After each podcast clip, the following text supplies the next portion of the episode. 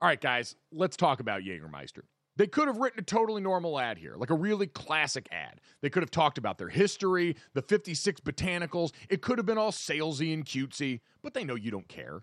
Jägermeister doesn't want to be like all those other ads you've seen and heard. They just wanted to say two things Jägermeister is great, but everyone has been drinking it wrong. Damn, that's cold. Drinking it wrong? All right, if that's the case, how should we be drinking it? They are so glad you asked, and so am I, Dad. I'm here to help you. Ice cold is the answer, at zero degrees Fahrenheit to be exact. Ice cold shots of Jägermeister. That's it. That's all they want to tell you. So, wherever you are, if you're hanging out with friends or at the bar, call the shots. Cheers with ice cold shots of Jägermeister. Damn, that's cold. And remember to check out Jägermeister at www.draftkingsxjagermeister.com. Remember, drink responsibly. Jägermeister liqueur, 35% alcohol by volume, imported by Mast Jägermeister US, White Plains, New York. Lots of things go better together hockey, food, golf, peanut butter and jelly, Gojo and Golic, Taylor Swift and Travis Kelce. What? But if you really want to take things to the next level, drink some Labatt Blue Lights with your friends and live life to the power of we. Always enjoy responsibly. Beer, Labatt USA, Buffalo, New York.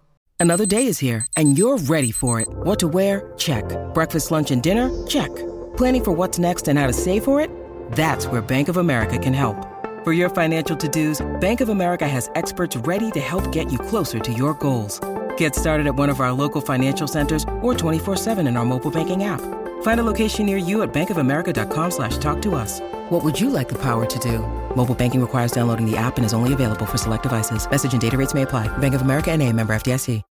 When you need mealtime inspiration, it's worth shopping Kroger, where you'll find over 30,000 mouthwatering choices that excite your inner foodie. And no matter what tasty choice you make, you'll enjoy our everyday low prices, plus extra ways to save, like digital coupons worth over $600 each week. You can also save up to $1 off per gallon at the pump with fuel points. More savings and more inspiring flavors make shopping Kroger worth it every time. Kroger, fresh for everyone. Fuel restrictions apply.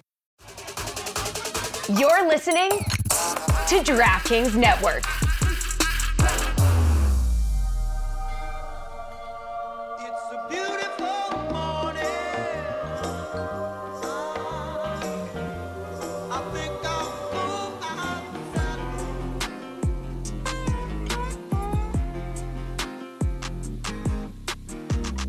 What's up, everybody? Welcome to Gojo with Mike Golic Jr. That is me. Uh, off the ones and twos today, Brandon Newman, who is traveling back home with us yet again this week. My dad, Mike Golic Sr., and uh, yeah, if anyone couldn't tell, Dad, based on the Notre Dame background here, if you are watching on the YouTube audience, in your basement kill room with this carefully yeah. hung up to make it look less like a Dexter kill shelter. Uh, been out in South Bend this week, so Brandon is traveling back home after we helped co-host the Athlete uh, Showcase Awards, the Oscars, here on Notre Dame's campus last night. Yeah. So first uh, about the the backdrop, yeah. Um, all these people, when we've turned to the world of home studios because of COVID, people really decked out their their like home studios really well. You know, we, we had a decent one back when me, me, you, and Trey finished up at ESPN when we were doing it in my basement.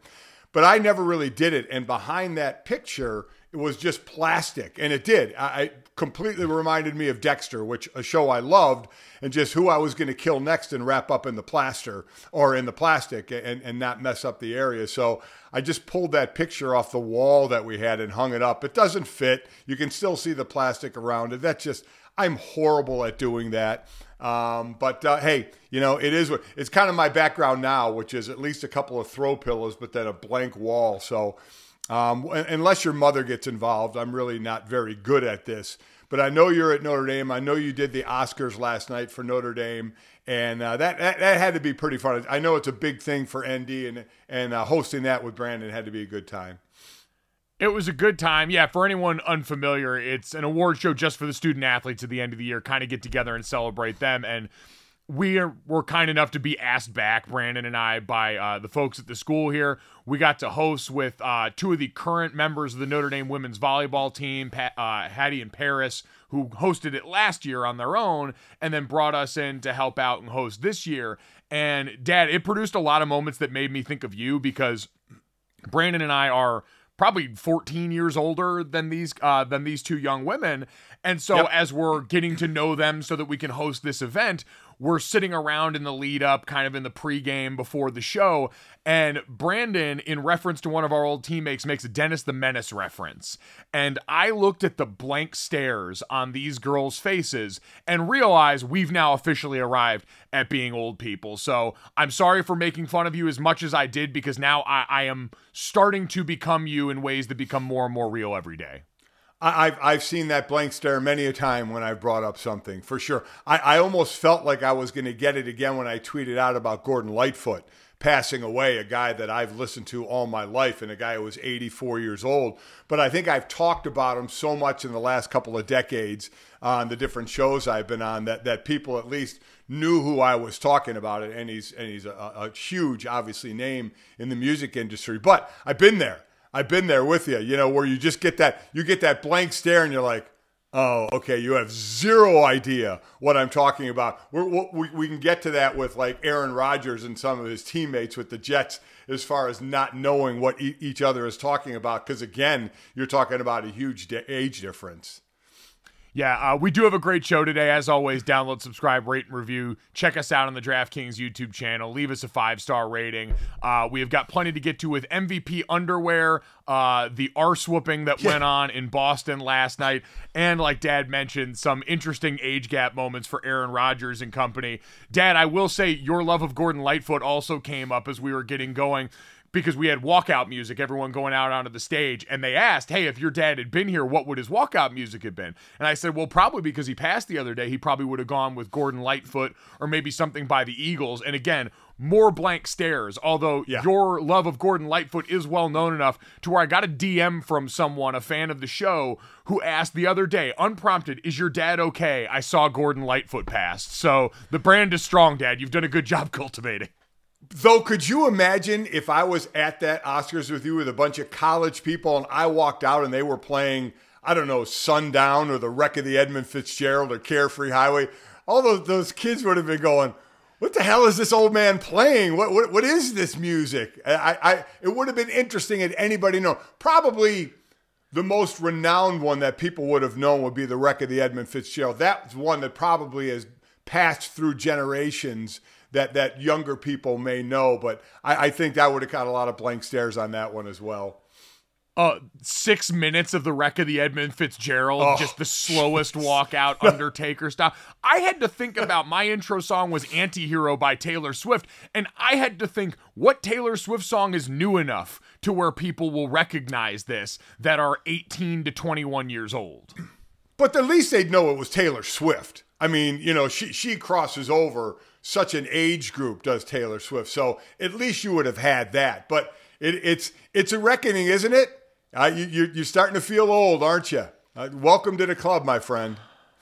I, I felt that we used to on Golic and Wingo we had a sound of an o- dusty old man mm-hmm. that we would play anytime you or Trey made some dated reference. And as I got up there and started trying to talk about TikTok and any number of things, I felt that playing in the back of my head, and it was so humbling because after I'm also like meeting the parents of the young women that we hosted with and meeting the other coaches and realizing, oh no, these are the people that I come back and hang out with now. Like these are the people that I will go and have a beer with after or talk with after are the administrators and the coaches, all of whom are a lot of them now my classmates back here working at the university. So this might be uh, among the many milestones along the way of being an alumni, coming back. My 10 year was the other year. This trip among many has really driven home where I am now in life, and I'm comfortable with it. I'm totally fine with it, but the dichotomy has never been more clear than this one trip.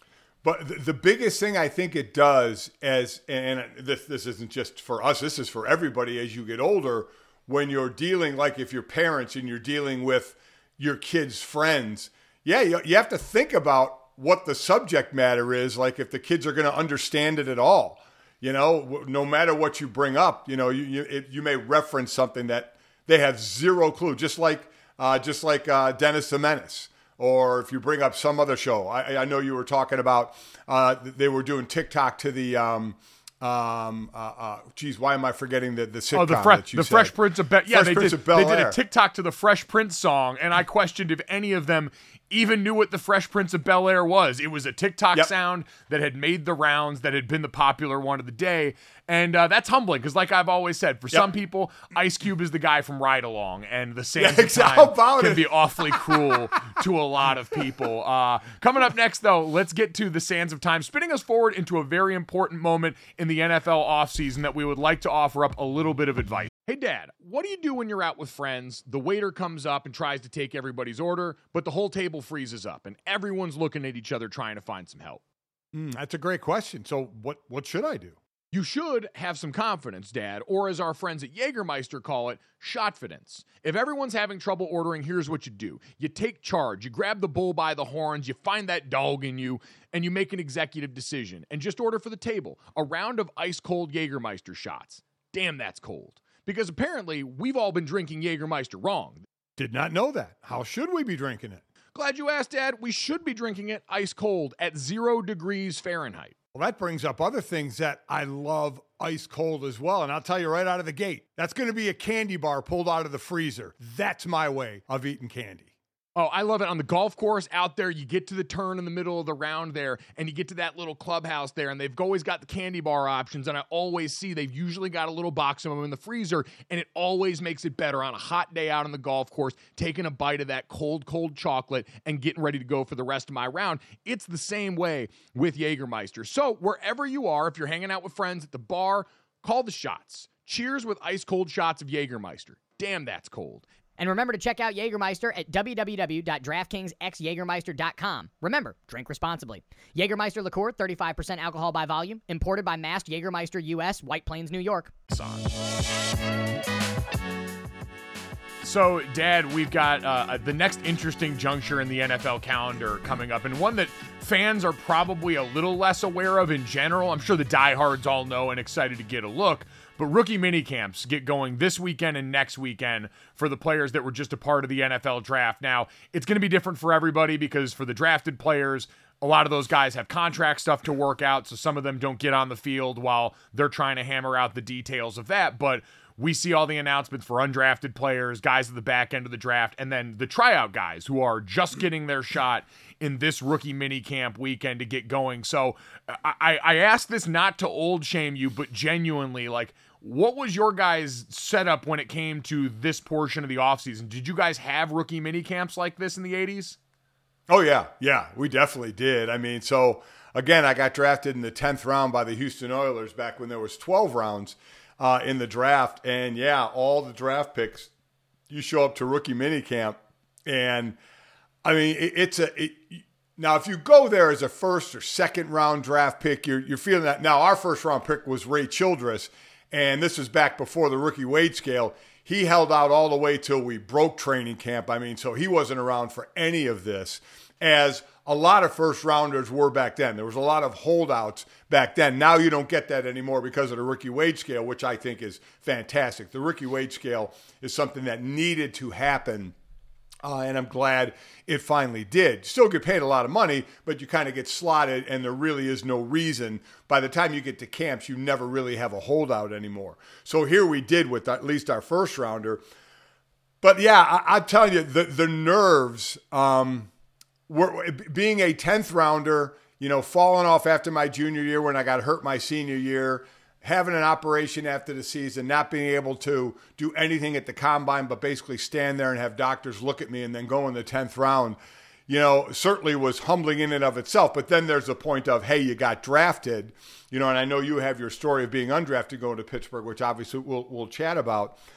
But it, it, it was, it's an experience because you go there and one of the first things is you get your number.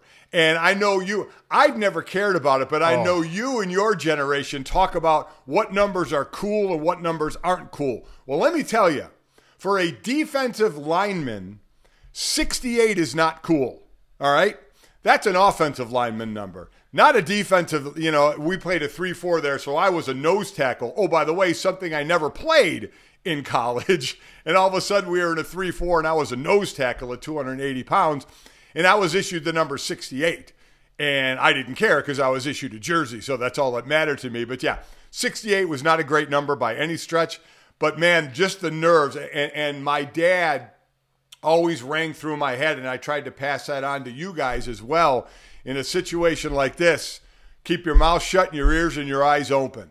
You know, learn from the, the, the people that are there. Listen to the coaches and, and the people that are there, especially when the vets started to show up. Try and learn the ropes, you know, and, and don't be don't be someone they're waiting on. Never be late. You know, God, we, we wouldn't do that anyway. We have fear of God of being late. Oh. But just that first time going through everything until you got on the field, that was kind of the safe spot because you knew you could play football. So once you got between the lines, it was just whatever the drill was, whatever the period was, it was football. And in mini camp, you're not really doing anything crazy, especially a rookie mini camp. You're just kind of learning the system. So everything off the field was nerve wracking. Everything on the field was kind of the safe space that I was in. Well, especially because on the field, you're still basically playing college football at that point. Like you're playing against other rookies or other younger guys in the league who hadn't accrued years. Like I went to three training camps and because I never made a roster when I would go back and start the offseason program, I did three rookie mini camps, even as a guy who right. had been out of college a few years. But you're playing college football. Most of the players out there aren't very good. It's all pretty basic stuff because you're just installing over a couple of days. The number point is accurate because I got issued 67 when I came in, which isn't a terrible number for an offensive no, lineman. No, it's, it's certainly not. not a great number, but there was me, an offensive lineman, and then a rookie defensive lineman who both got issued 67. And I remember everyone kind of looking over and going, well, they don't plan on one of y'all being here, and uh, yeah, you're going to yeah. have to figure out who that is. And so that's kind of the realization early on, too, when you've got these expanded 90 man rosters in the offseason. I think actually the most recent change, it's just one cut down now in the NFL. Now it is. Because yes, they halved off is. one of the preseason games. They wanted more bodies, so now you can carry 90 through the last cut, but you got it in that expanded roster, and you realize, all right, just based on the numbers available, this ain't college with all that repeat nonsense. There's one handed out up here once you get to the 53 plus 13. And we knew pretty early on that was going to be the case once we both saw that 67 hanging in the locker. Well, that's exactly right. Because college, obviously, you can double up on numbers, and yes, it's a it's an experience because that's what you start doing from day one. Is I'm sure you start looking at other D O, linemen. I started looking at other D linemen that we had, and we drafted one in the in the first round, like I said, a Ray Childress. You knew he was going to be there. Richard Byrd, I think, uh, I think was from Mississippi, was in the third round. Good dude. We actually became very good friends. Uh, and others, you start looking at that, and then when the vets come in, and now when I was playing, there was no 90 man roster. We would have like 120 guys on the roster. We would have basically 12 to 15 defensive linemen. So to get your reps you know, you had to make the most of them. If you, you know, again, being a tenth rounder, you had to you had to, to kind of get your ups. And for fans, a lot of times they just care about the top picks. They know they're going to get the playing time.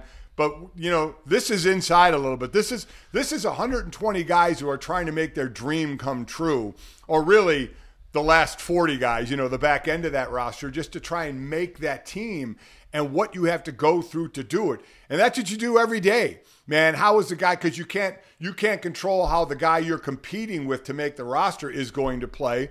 But I I, I compare it with golf. When you know how they say uh, if if a guy is standing off the green and the guy who's putting if he misses it, the guy who, who is standing off on the side of the green wins. And they say, well, that guy doesn't root for him to miss it. I say that's BS. He may not out loud root for him to miss it, but you don't think he's standing there in the fringe of the green, you know, in his head going, miss it, miss it, miss it. I mean, he wants him to miss it because he's going to win a tournament, right? So when you're out there on the football field, while I'm friends with those guys, I, I can sit here and honestly say when a guy that I'm competing for a roster spot with is doing one on one or is in the game, I, I, it's kind of a natural thing to say, man, you hope he messes up, right? You can't control it. I, I'm not going to will it and it's going to happen. I can only control when I'm on the field to make a play. But yeah, I mean, it, it's starting to be self preservation. For a, you got to do well, and B, you need some people to not do well, especially when you're a 10th round pick or an undrafted free agent. So that thinking comes into it. And anybody that says they don't think that, I don't believe them one bit because that, that's part of a process that can help you make a team. So it is, it is, it's tough. I mean, it is nerve wracking for, for most of the guys at those camps. It's the damn Hunger Games out there. Because, like you said, it's a it's a limited supply of reps the further and further along you go in that process. Yes. And I'm with you. I came to rookie minicamp. I had played center and guard my entire college career and in my entire life. And as soon as I get there, when I talk to them on the phone, hey, we want to sign you as a priority free agent. You're one of the you know top guards left on our board. And I show up to rookie minicamp and they've got me yeah. situated in the depth chart at right tackle. And yeah. I am many things. Athletic enough to play tackle was not one of them. And so I was scrambling at that point. And like you said, you don't root for like and you certainly don't root for injury. No one roots for that, but no, you recognize no, no, when it comes, it creates opportunity. Yeah. And so right. it took until two weeks into training camp when another interior guy got injured for me to finally get a chance. And as soon as it happened, I felt terrible for him because I would gotten to know him over the course of the offseason. Right. But I also knew now I was going to get to play some interior line and actually give myself a better chance of trying to make this team. It's I think between that portion of it realizing as a guy on the back end that you control very little about your outcome. Like I always tell guys, and this was the advice given to me by undrafted guys that have managed to make it through. A guy like Ramon Foster with the Pittsburgh Steelers, who right. ended up with a double digit year career there, was one of their starting guards for a while but was an undrafted free agent coming out of Tennessee when he was in college. We didn't have a draft pick on the offensive line the year I went to Pittsburgh in 2013. It was four undrafted free agents. And Ramon took us all under his wing and said, You're going to have to step on people's necks to get to where you want to go right. in all of this. You're going to have to push guys at the end of play. You're going to have to get in fights. You're going to have to do something to make people notice you because you're coming in and you're getting two reps a period more often than not.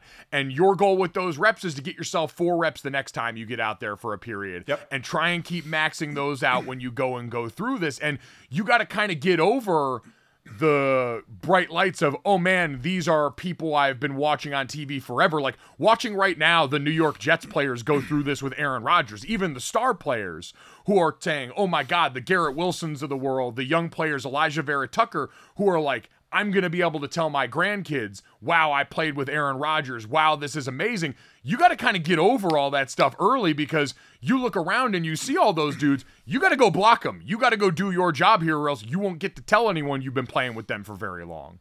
I'll tell you what, he, he gave you gold advice because that, that's what I would tell young players as I was getting up in the years there. And even when I was done and talking to young players, I said, and it's even worse today for you guys because you can't go two practices in a row with pads. I remember going to your camp when you were in Pittsburgh, and the morning camp you guys are in pads, and it's the only, and, and in, the, in the afternoon you're in shorts, which does you absolutely no good. It does a yeah. lower draft pick or an undrafted free agent absolutely no good.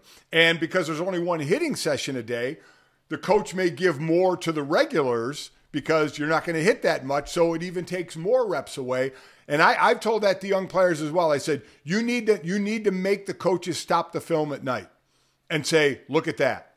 And that will get you extra reps. And that's what it's all about. He's right. You start out with two reps, you try and get three reps, you try and get four reps. When someone screws up or someone gets nicked, they call you to go in next. It's uh it's a process. And then the big thing is, and this is what happened to me in college as well. Now, now I don't know if it was the same for you. When I went to Notre Dame, it was all the freshmen first. We all practiced together for three days. Uh, you know, mm. first without pads and then put pads on.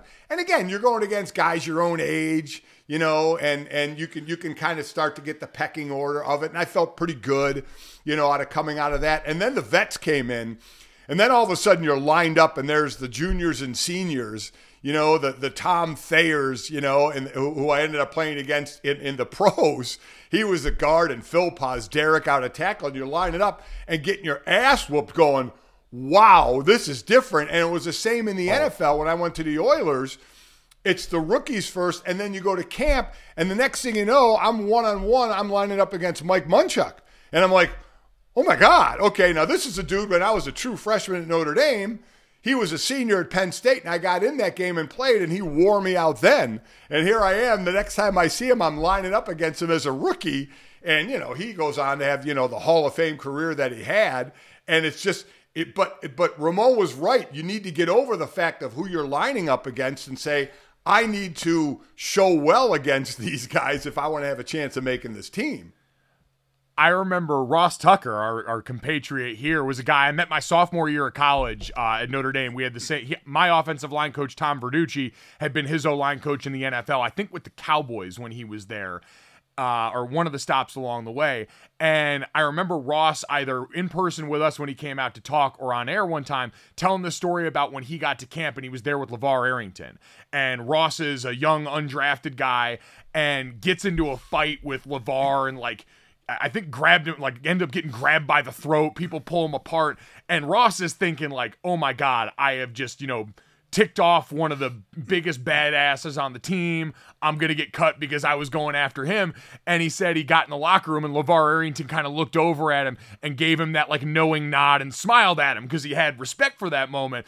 And so I get to rookie minicamp or I get to the minicamp after rookie minicamp. So when all the vets show up and I'm right. running with the threes, the way our rep count worked out, we ended up going up against the one defense every time that we were out there. So now right. instead of the rookies, it's you know, Cam Hayward and Larry Foote was the linebacker, Troy Polamalu and Ryan Clark are out there at safety.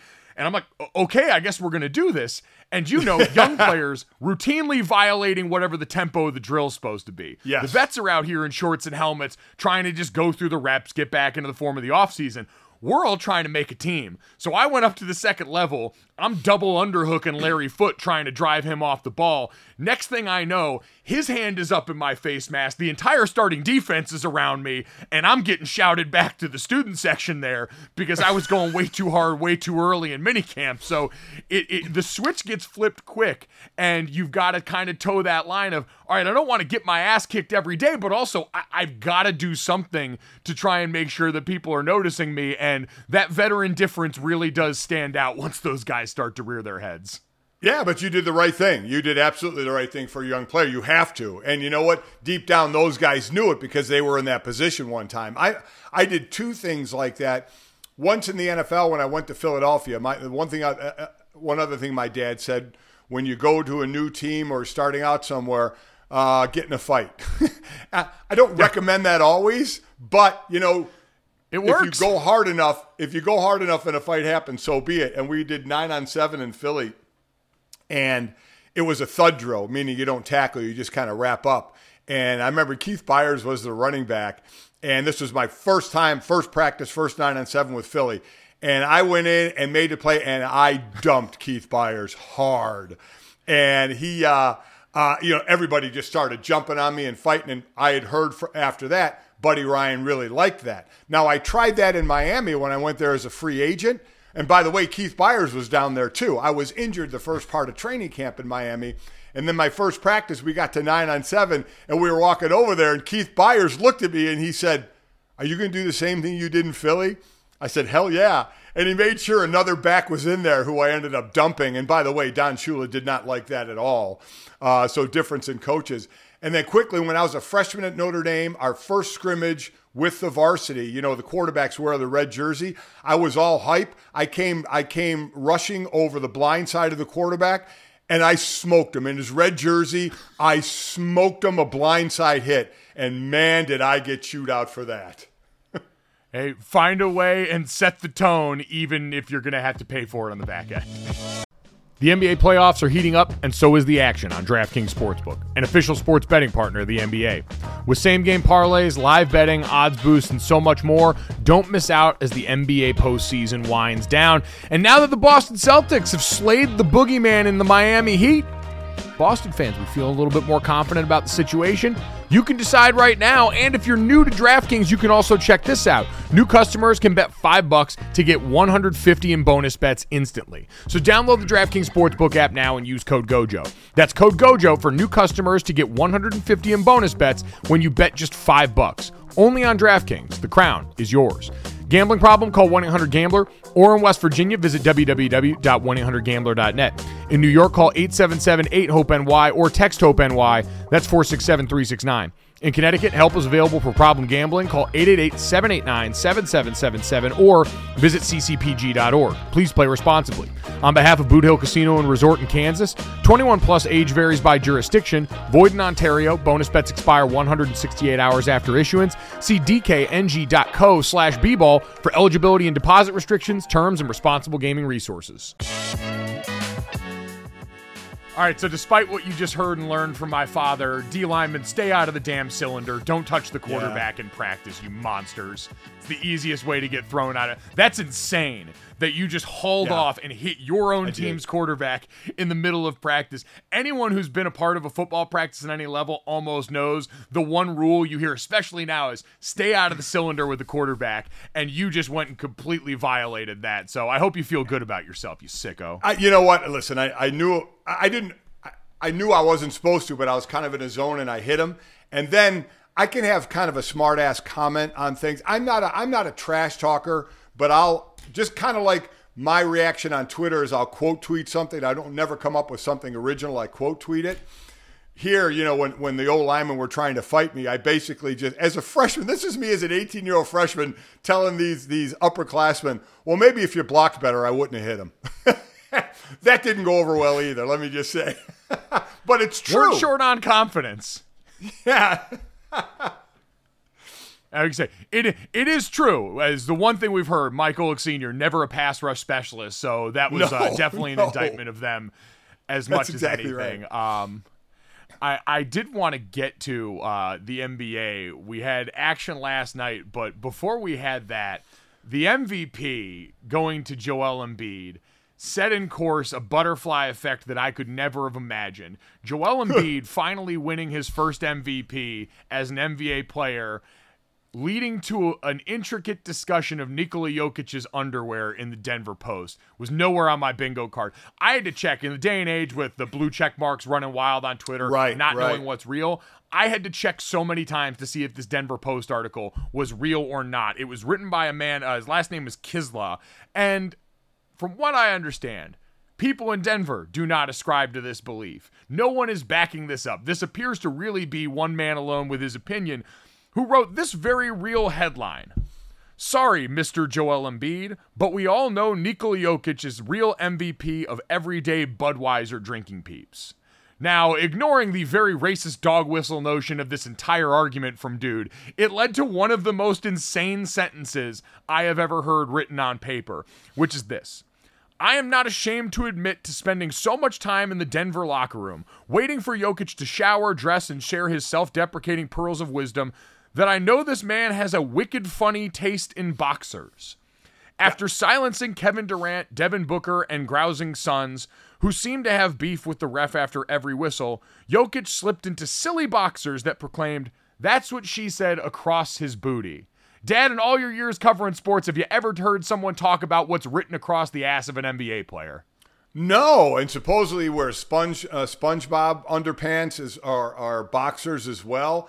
I have not, but I mean, because he is right. You got to wait till the all of us come out of the shower and get dressed. So you're standing there, somebody gets dressed. That's something you're going to notice. I'm not going to lie. If someone throws on a, a pair of boxers and there's SpongeBob on it, or that's what she said across the booty, you're going to notice that. No doubt about it, because you see the the full dressed that he is. You don't realize what he has on underneath. So that's really kind of uh, taking it to a level there in the locker room. That's for sure.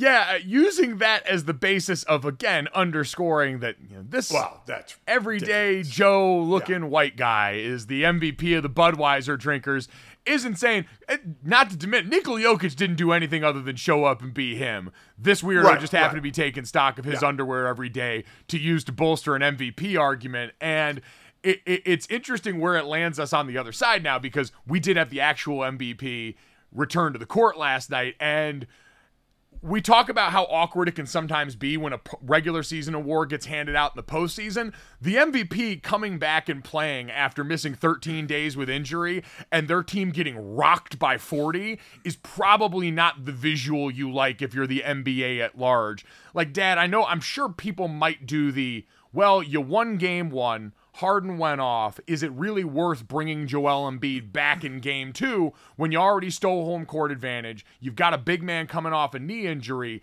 and you want to try and get this right for the rest of the series?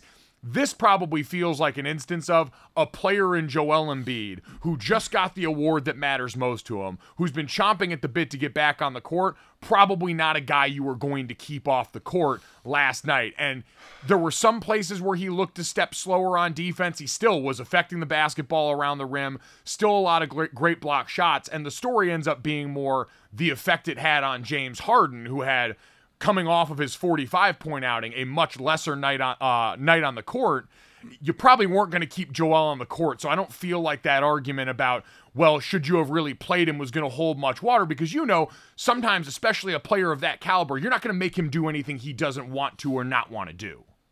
Yeah, he played 27 minutes, scored 15 points, did have five blocks, only three rebounds. You mentioned Harden. Harden was 0 for 6 from three point land, just 12 points. This is one of those. It was kind of like the um, the the Jimmy Butler with the Knicks, right? So Butler stays out, you know, sprains his ankle in game one, but they get the win.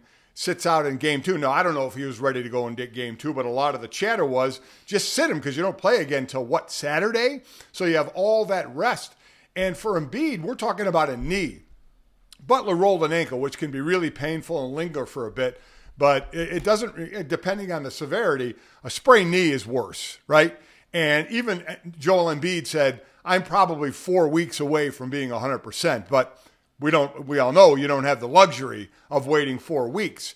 But I, I would have thought seriously about sitting him in game two and not coming back for that one because you get the long break now, or at least more of a break before you get to game three. Because the big question isn't so much him playing and what he was like. It's today. How is he today? That's always a big thing in series things like this when you're dealing with an injury. It's not so much the game day, but it's the day after, that recovery day. How does that knee feel?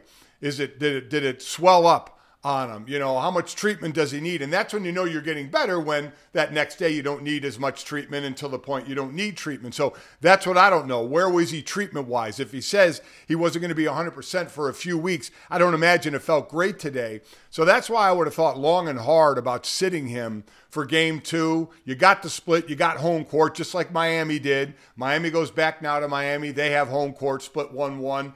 Philly now go, goes back to Philly, split. They have home court, just like we think tonight. We think the Lakers are going to get rocked tonight by Golden State, but then they go back to LA, and you know they're they have home court because because they took that first game. So that that. and But you're right. The player, you you you want to listen to the player, but you also need to explain sometimes to the player, hey, this is what's best. This is a what we think could be a seven game series so this is the thought process of it right now and why maybe you should sit. Now, maybe he was feeling well enough to go get a few minutes, again, 27 minutes, just to see how he was moving and maybe knock off some of the rust to get ready for the next game.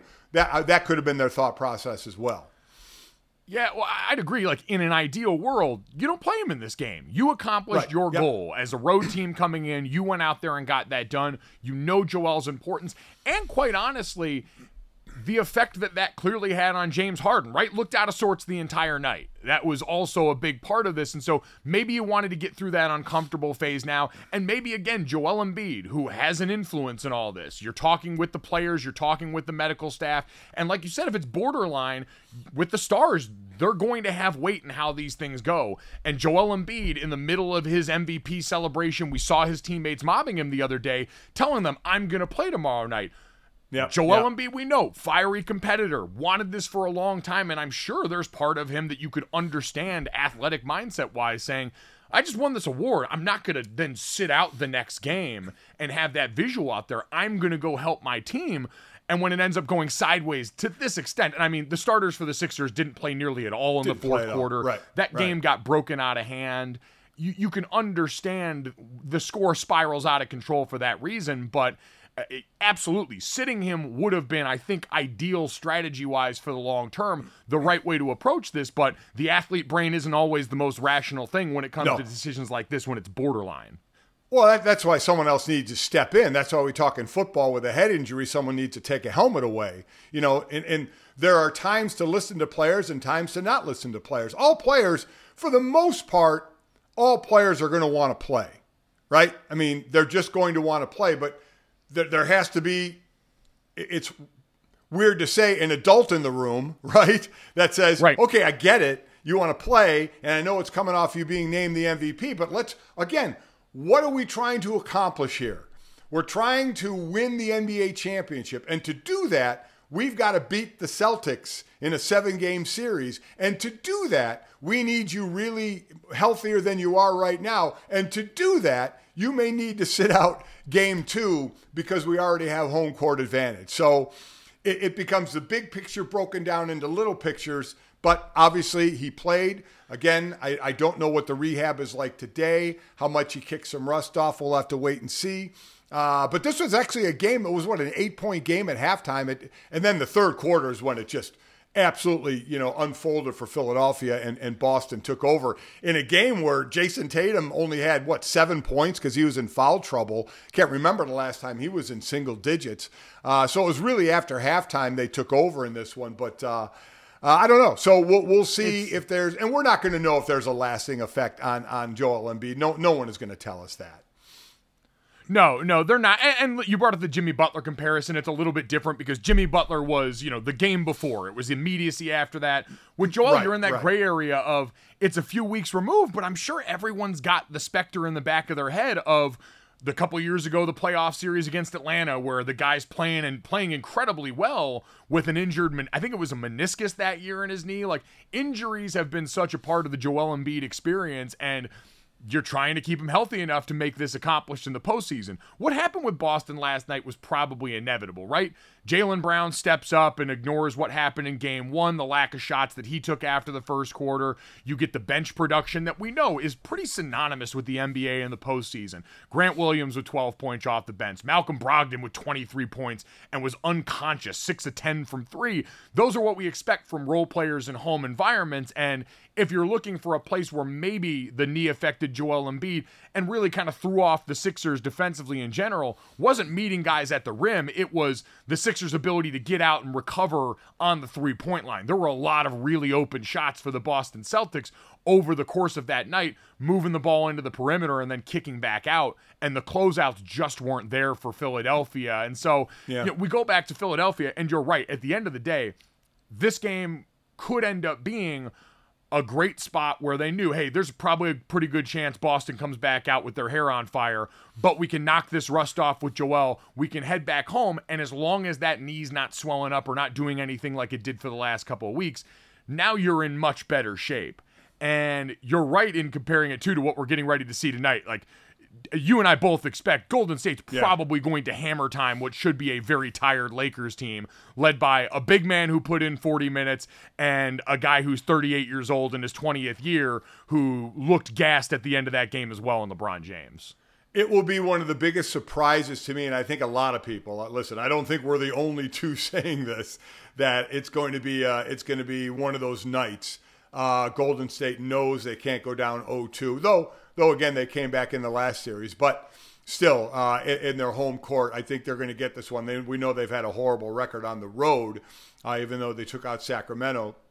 Uh, so yeah, uh, I, I certainly expect that tonight um, out of Golden State. And for Embiid, his quotes after the game, he said, "I felt pretty good to play, and I felt like I could help the team." Then this is the line that that I think I understand. He said, "I feel like I just got this out of the way. Disappointed by the loss, but that's a step toward getting back to myself." So maybe that was part of it. Get back out there. You know, you can't you can't simulate. You know, it's tough to simulate true gameplay even in practice if you try and go hard, and nobody's doing that in the playoffs in practice.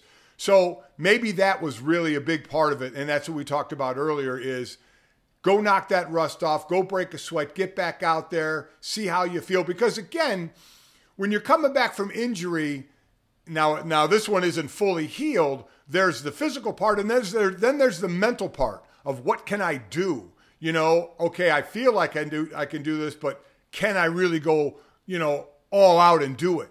And maybe that's what he wanted to find out a little bit. So he, as he said, I kind of got that out of the way. So I do understand that thought process. Yeah, and, and again, that's where the specter of past injury comes into play, and having Yeah. to make sure you're in a position to overcome that. And I think at multiple points, especially going up and blocking shots, changing direction quick on the offensive end, battling with Robert Williams on the other side. I think you saw him be able to bank some of those moments that you can turn into capital for the next game. Now you're going back home. Now you feel like you got your feet under you a little more and you can really turn this thing loose. And then for everyone else, having to make that adjustment. I'm not surprised that that turned into an off night for James Harden, right? You insert yeah. this force back into your lineup. James Harden was really candid about his role in all of this after that 45 point performance when he said, I really can't win with people because for so long I would go off and I would have these great ISO James Harden games, especially in the Rockets era. And people would say, well, you can't win like that. You can't win deep into the postseason with a guy that pounds the ball and goes out and does that. And then I come here, and now if I go for 2011 and 5, people are saying, well, you can't be the old James Harden anymore. And so maybe now we do have that mixture but clearly was thrown off enough by reinserting the sun on that team, right? If you're looking for the thing everyone orbits, it's yeah, Joel yeah. Embiid on that roster, and that's James Harden included, who got to clear out the paint for one game and relive a little bit of the glory days. So they go back to Philadelphia 1 1. We mentioned the Jimmy Butler led Miami Heat go back to Miami, tied 1 1 in that series. The Knicks even the score in the second game there. And then now the Lakers will try and see if they can defy all of our odds in all of this. And really, this is Anthony Davis. This will be the Anthony Davis coronation if he's able to string two games together back to back in this series. And even if they don't win, if they make it close and Anthony Davis has another monster showing, goes out there and is the guy taking the baton from LeBron James, all of a sudden LeBron James comments about one day they're going to have three in the rafters in Staples Center. I'm never going to call it the crypto.com yeah. arena. One day he'll have that in the Raptors it'll start to sound a little bit less absurd if we get back to back. So this was a must win game for the Celtics, and I think coming up, we've got a must perform game for Anthony Davis. All right, time to finish things off here with this, that, and the third. Three quick stories to end the day. As always, make sure you download, subscribe, rate, review, leave us a five star rating, and check us out on the DraftKings YouTube channel. Brandon will be back. We're still trying to work out contractually getting him to be able to sing. There's rights for the uh, songs that come into play here. A lot of plates that we're spinning, but rest assured, we hear your cries and we are going to try to make this happen. But, Dad, uh, let's get to this uh, things that are being made happen. The College Football Playoff Committee on Tuesday released the schedule for the 12 team format that they're going to use for the next couple years. So we got the expanded playoffs. It's going to feature New Year's Day triple headers no quarterfinal games played on Saturday, but I think also most importantly for a lot of people, the first round games are going to be played at campus sites that'll start on Friday, December 20th, with three more games also played on campuses that Saturday, December 21st. So, uh, Dad, I know this was something that, as we talked about, why are we expanding? It's not a competitive thing. To me, it's an inclusivity thing in the conversation around college football having these games on campus sites matters for what we talked about the effect of lifting more people into the CFP conversation? Would it create more exposure? Would it create more of a financial windfall for some of these programs that have been either middle of the pack Power Five teams trying to work their way in, group of five teams like Cincinnati, hosting a CFP game at your home site is like having college game day come to school. It's going to be massive for these schools to try and capitalize. We saw TCU, Cincinnati all work off this attention that they got through the course of these seasons. And so I think that's really important that this actually came to fruition.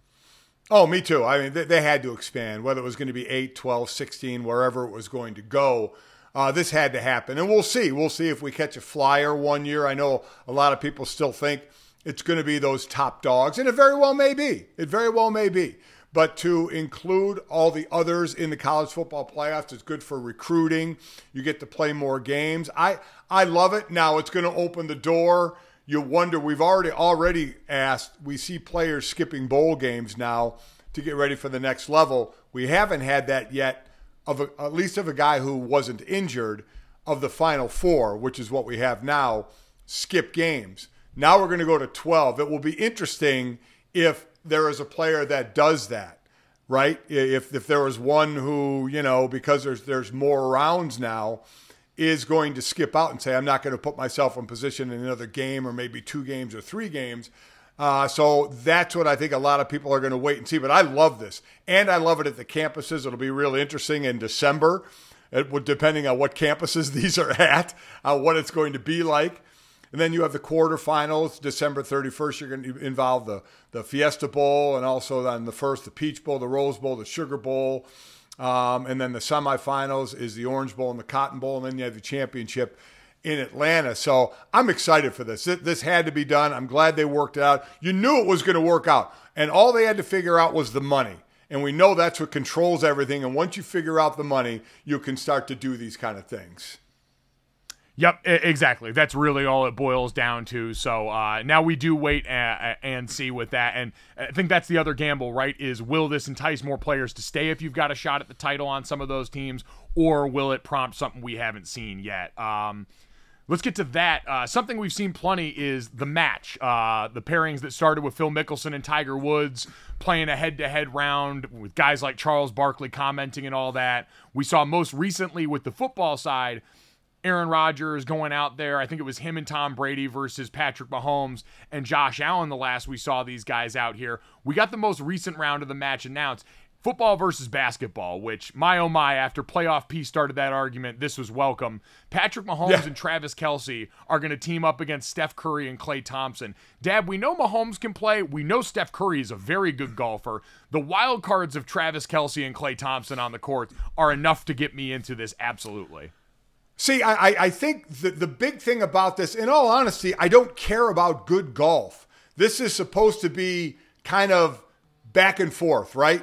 Even if you want to do side bets, all these guys make enough money, and we know golf is full of side bets, which the first time, like we saw Phil and Tiger, you know, the side bets that were going on. That's what I want to see, and I want to hear it out loud, those kind of side bets, in all honesty and the fact that you have Travis Kelce. Travis Kelce is one of the best personalities out there.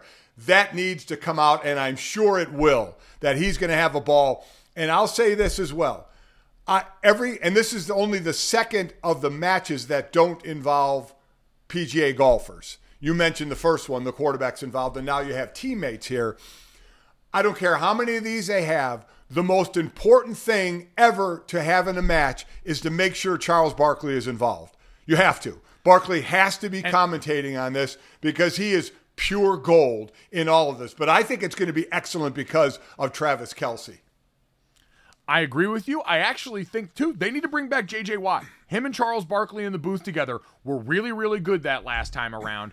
And I'll say this you're going to get Jason Kelce in some form. If Travis is there, now that they've become a content package at New Heights, you know you're going to get Jason. Hopefully on the booth, maybe you get him down on the course as sort of a sideline analyst, roving around in a golf right. cart of his own. I feel like that's that's what we're banking on in all of this. Klay Thompson's also a guy that's not afraid to get in front of the mic and get froggy too. Right. We remember his injury seasons. He got frosty on air in some of the local yeah, broadcasts for the Warriors and ended up almost getting himself into a little bit of trouble. So very much looking forward to that. Dad, let's finish this off with the third. In a day where we had a full blown article in the Denver Post talking about Nikola Jokic's underwear, we had a full blown article in the LA Times talking about disputing witness accounts of somebody at the LA Philharmonic concert having a full body orgasm. Now, people have disputed this, apparently brought up that this woman might be narcoleptic, and this may have been a yell coming out, a st- being startled coming out of sleep, but either way, to see someone actually live out the when Harry met Sally diner scene is not something I think I'd saw, thought I would see in my lifetime, let alone see pen put to paper like this. I mean, this is amazing. I mean, with, with especially you're getting other patrons at the Philharmonic giving their version of it uh, some, someone said, I saw the girl after it happened, and I assume that she had an orgasm because she was heavily breathing and her partner was smiling and looking at her, like in an effort not to shame her. But others were saying that they were smiling because they were kind of embarrassed that maybe she fell asleep and woke up and just made that sound when she woke up. So I don't think we have exact confirmation on exactly what happened. The stories, though, the ranging stories of what people saw and heard, is the best part about this whole thing. Great advertising for the Philharmonic. If this podcast makes you moan with passion, make sure you download, subscribe, rate, review, leave us a five star rating, and check us out on DraftKings YouTube.